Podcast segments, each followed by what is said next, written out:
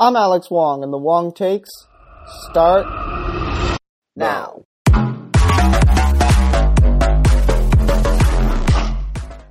What's happening? This is the Wong Takes. It is the tenth episode. Who would have known we'd get to here? But we are. Programming note, we've kind of been hitting a groove going on maybe Monday or Tuesday as the po- posting date, excuse me. And it looks like for football season, to accompany Monday Night Football and all the joy that comes with that, we're going to be looking at a Tuesday, Wednesday, Tuesday or Wednesday podcast during football season. With that out of the way, let's get going. First topic of the day, the U S Open wrapped up play a few days ago. We're going to actually start with the women's side. Sloane Stephens won the women's singles title. An American, she defeated Madison Keys six three, six love. And this is probably an intro to her for some of the casual fans, because a lot of Americans have gotten to know and maybe Madison Keys or Coco Vandeweghe, or obviously the uh, Williams sisters, Venus and Serena. But Sloane Stephens is, even though she is one of the older young ones, she's still a relative newbie as far as the rankings go. She hasn't, she's not ranked. She's recently come up into the top one hundred, but she's not really a humongous name until now. And this is pretty cool that there were four women in the, or four American women in the women's semifinals. So all four slots were taken by Americans. And this is even my, keep in mind, this is even without Serena Williams, who, congratulations to her, recently had a baby girl with her fiance. But she's been out of the game for about eight months or so. And even without her, in the U S Open, one of the major tournaments of the tennis calendar, a bunch of young American stars came in and they took those semifinal spots. Venus Williams, who's obviously older, she was one of them.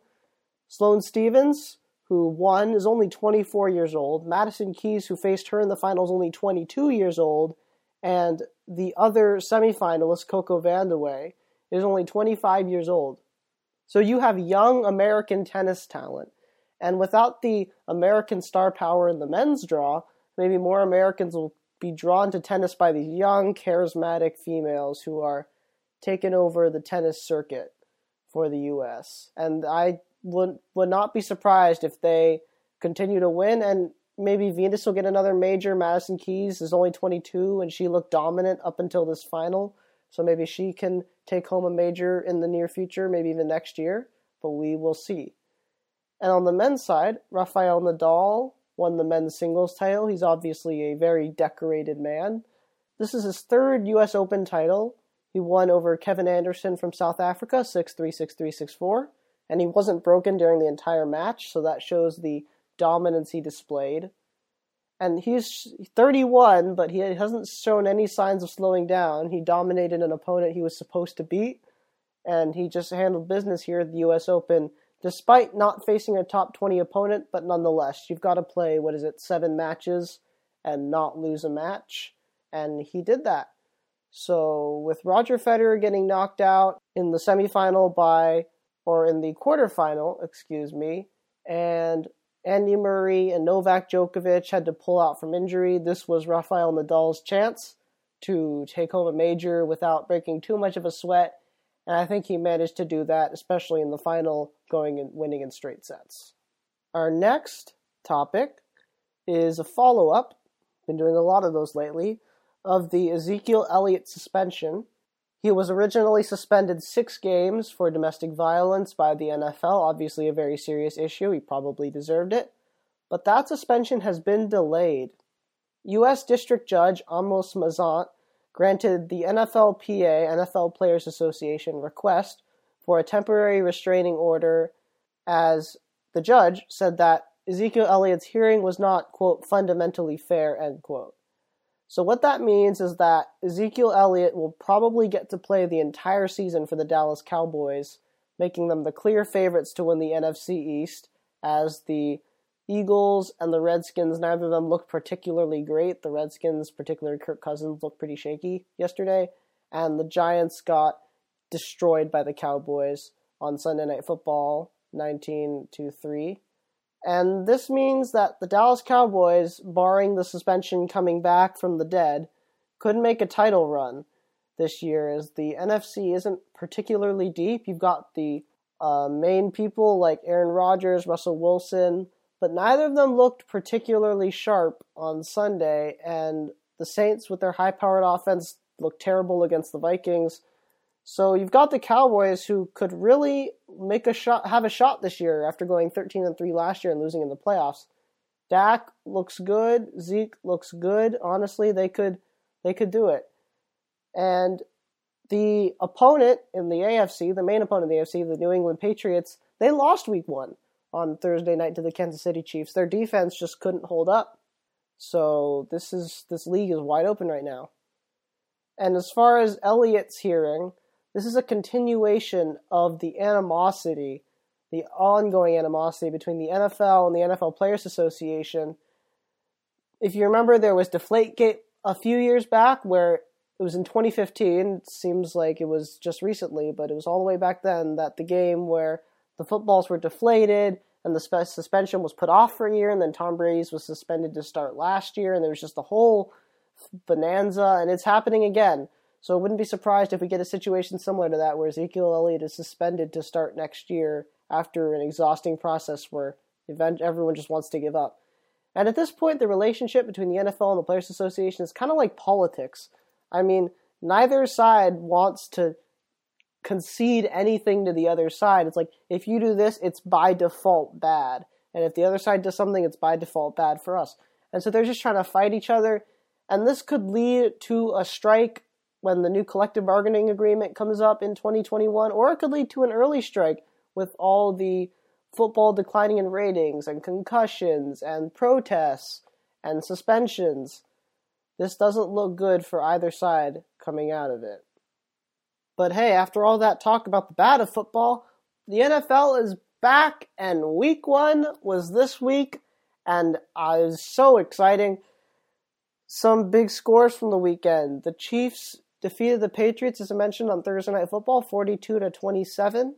This was a shock to many people, particularly in Foxborough, after the Patriots actually took a lead going into the fourth quarter, or go, or at, at one point in the fourth quarter, they had a lead.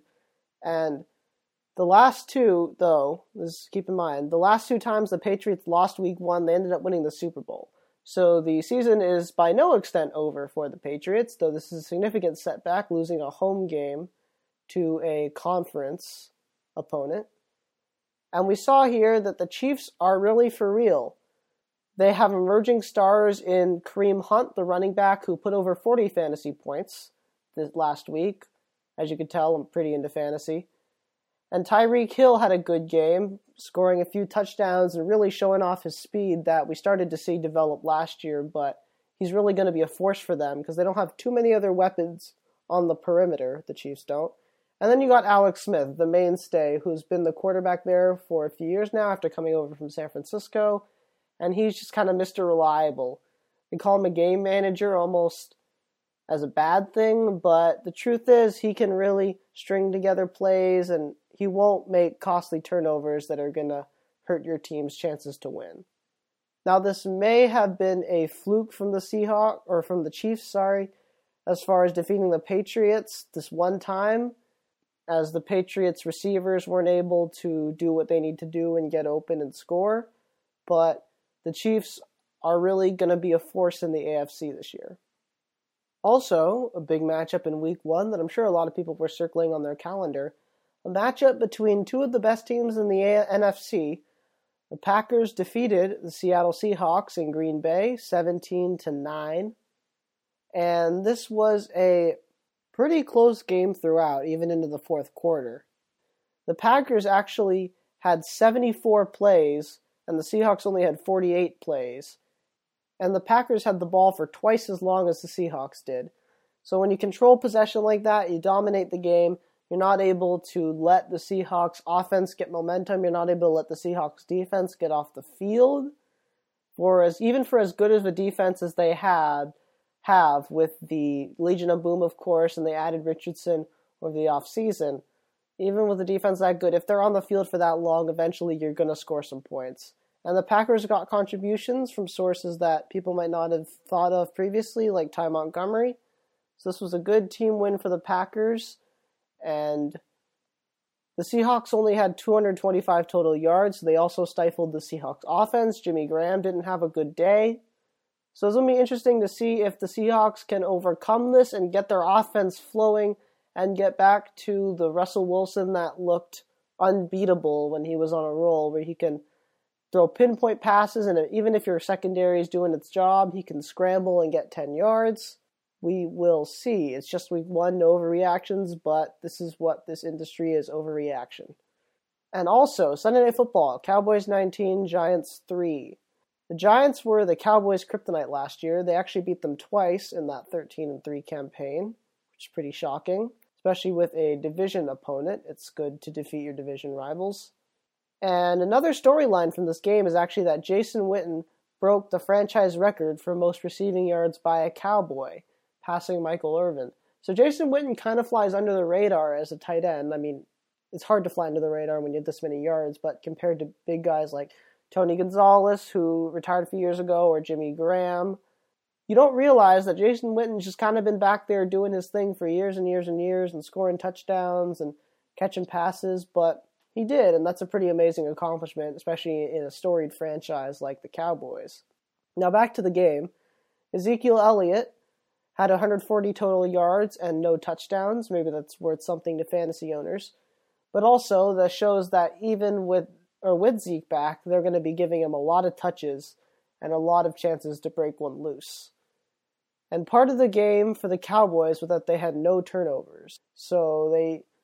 Their defense was pretty good, and they didn't let the Giants make any big runs, and they didn't force any, or they didn't commit any turnovers, so that's a winning formula. Okay, now our college football wrap-up for week two. So glad to be back. Number eight, Michigan beat Cincinnati thirty-six to fourteen. Number nine, Wisconsin beat Lane Kiffin, Florida Atlantic University thirty-one to fourteen. Alabama crushed Fresno State forty-one to fourteen. Penn State, number four, beat their in-state rival Pitt thirty-three to fourteen. Number three, Clemson beat number thirteen Auburn fourteen to six. That was a fun one. Number seven Montana beat Washington or number seven Washington, excuse me, beat Montana sixty-three to seven in the Pac twelve. And a few other games that I'm going to call statement games. Like, there was, for various reasons, these games were a team making a statement to another team. We're going to start with number fifteen, Georgia, beating number twenty-four, Notre Dame, in South Bend, twenty to nineteen.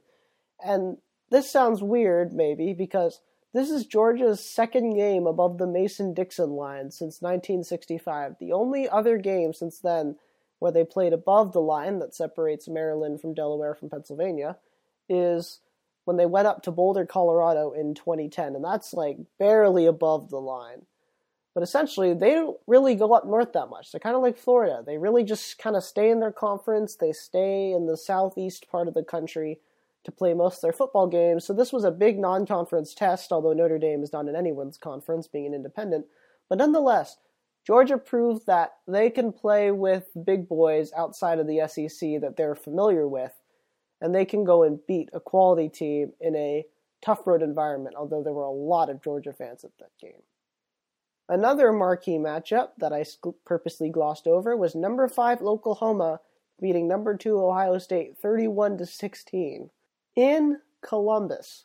So on the road for Oklahoma. Now this was a big road win for Oklahoma, and also by extension the Big twelve, because the Big twelve has kind of been known as the conference of the country where you just kind of chuck the ball around and try to outscore the other team.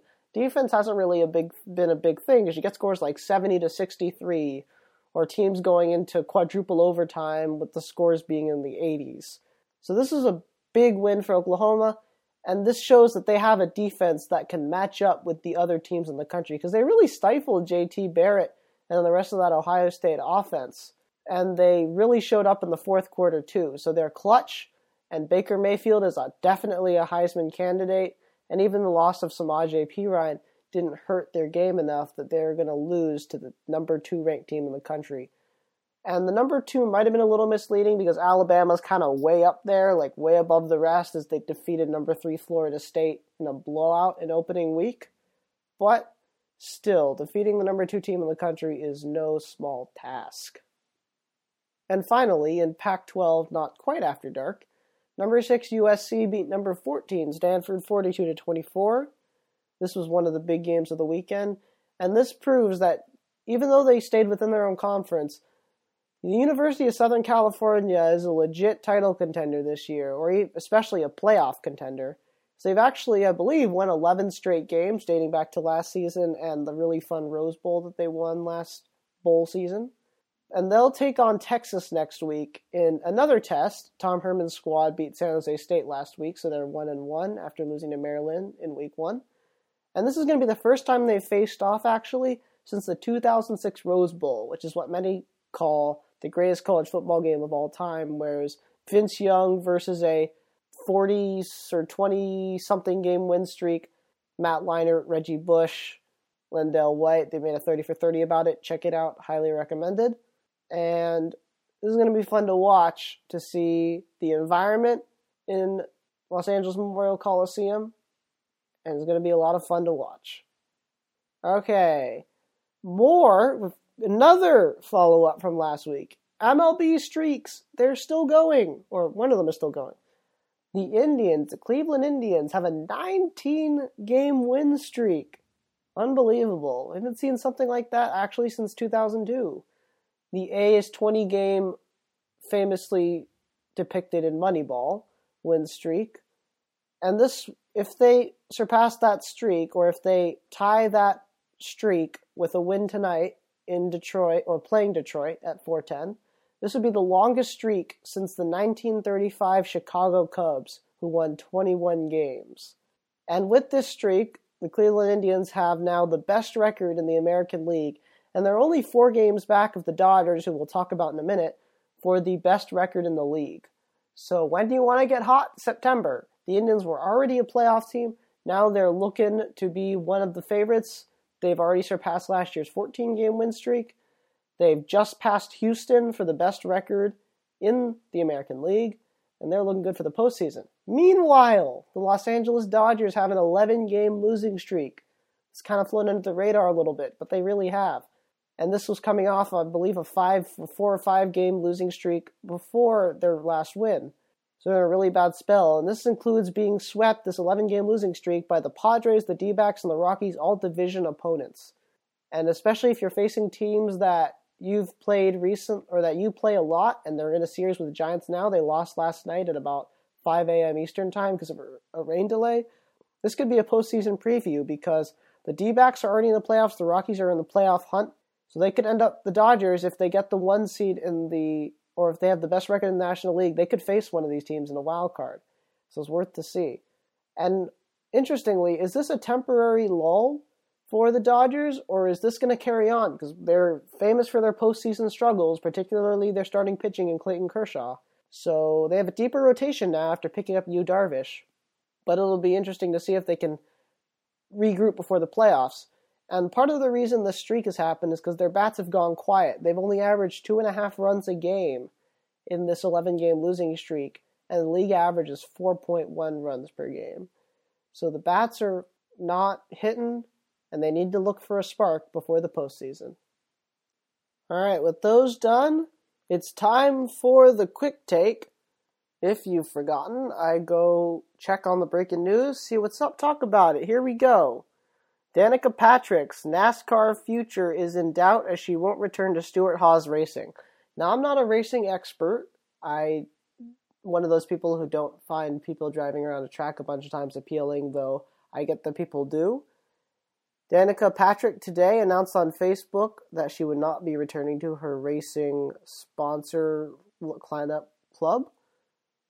And this is interesting because Danica Patrick has been a Gate, or not a gateway, but she's been the first most prominent female race car driver, and she set a lot example for a lot of young girls.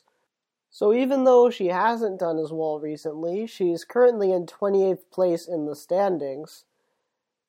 It'd be cool if she could continue to keep racing, unless of course the spark isn't there. That's not fun for her, and she should retire if she feels she should. But if I were in her camp, I would encourage her to keep going, not only for her, but for the legacy she leaves. So that was a pretty quick, quick take. But that marks the end of the tenth episode of The Wong Takes. Let's keep it going for at least ten more. Don't forget, you could get shouted out in the podcast, probably at the beginning of the podcast, and you can interact with the show and ask questions on multiple places. The Patreon feed, check it out, patreon.com slash The Wong Takes, spelled P-A-T-R-E-O-N dot com. Check out the website, thewongtakes.wixsite.com slash The Wong Takes. Wixsite is spelled W I X S I T E. And email the pod directly at thewongtakes at gmail.com. Ask questions, comments, concerns, questions about sports, questions about life, questions about whatever, and I will try to answer them on the podcast if I can give you a good answer. If you ask me a question about sports, I could probably give you a good answer. Anyway, thanks for listening, and I'll see you next week.